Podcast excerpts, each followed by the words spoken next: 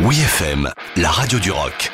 Les bonnes histoires du rock avec Dom Kiris. Il était une fois Arnold Lane par Pink Floyd.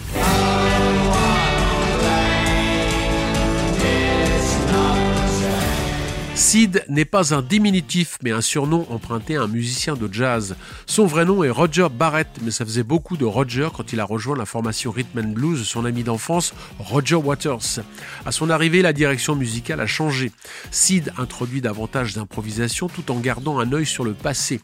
C'est sous le nom de Pink Floyd Sound, emprunté aux pionniers du blues Pink Anderson et Floyd Council, que le groupe donne son premier concert en 1966. Sid Barrett à la guitare et au chant Roger Waters à la basse, Rick Wright au clavier et Nick Mason à la batterie expérimentent un trip musical psychédélique. Ils jouaient déjà sur les textures sonores en utilisant des chambres d'écho et les effets feedback. Parmi les jeunes businessmen de Londres, le premier à réagir est Job Boyd, propriétaire du club branché LUFO dont les light shows créent la légende de Pink Floyd au cœur du swinging London. Il leur fait enregistrer leur premier 45 tours, Arnold Lane, en une seule séance de studio. Je n'ai jamais vu autant de dope consommé, soulignera l'ingénieur du son totalement dépassé. Mais le résultat hallucinant est un mélange inédit de pop, de poésie et de vie quotidienne.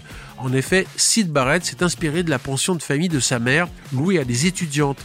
Dans la cour, le fil à sécher le linge, Moonshine Washing Line, est toujours garni de sous-vêtements qu'un certain Arnold Lane vient dérober la nuit. Le fétichiste s'est fait gauler et purge sa peine en prison, conclut la chanson. Trop de nouveautés, d'intelligence et d'ironie sont aussitôt censurées par les radios à sa sortie. Mais la fusée interstellaire Pink Floyd est prête à décoller vers le futur alors que Sid Barrett est déjà sur une autre planète.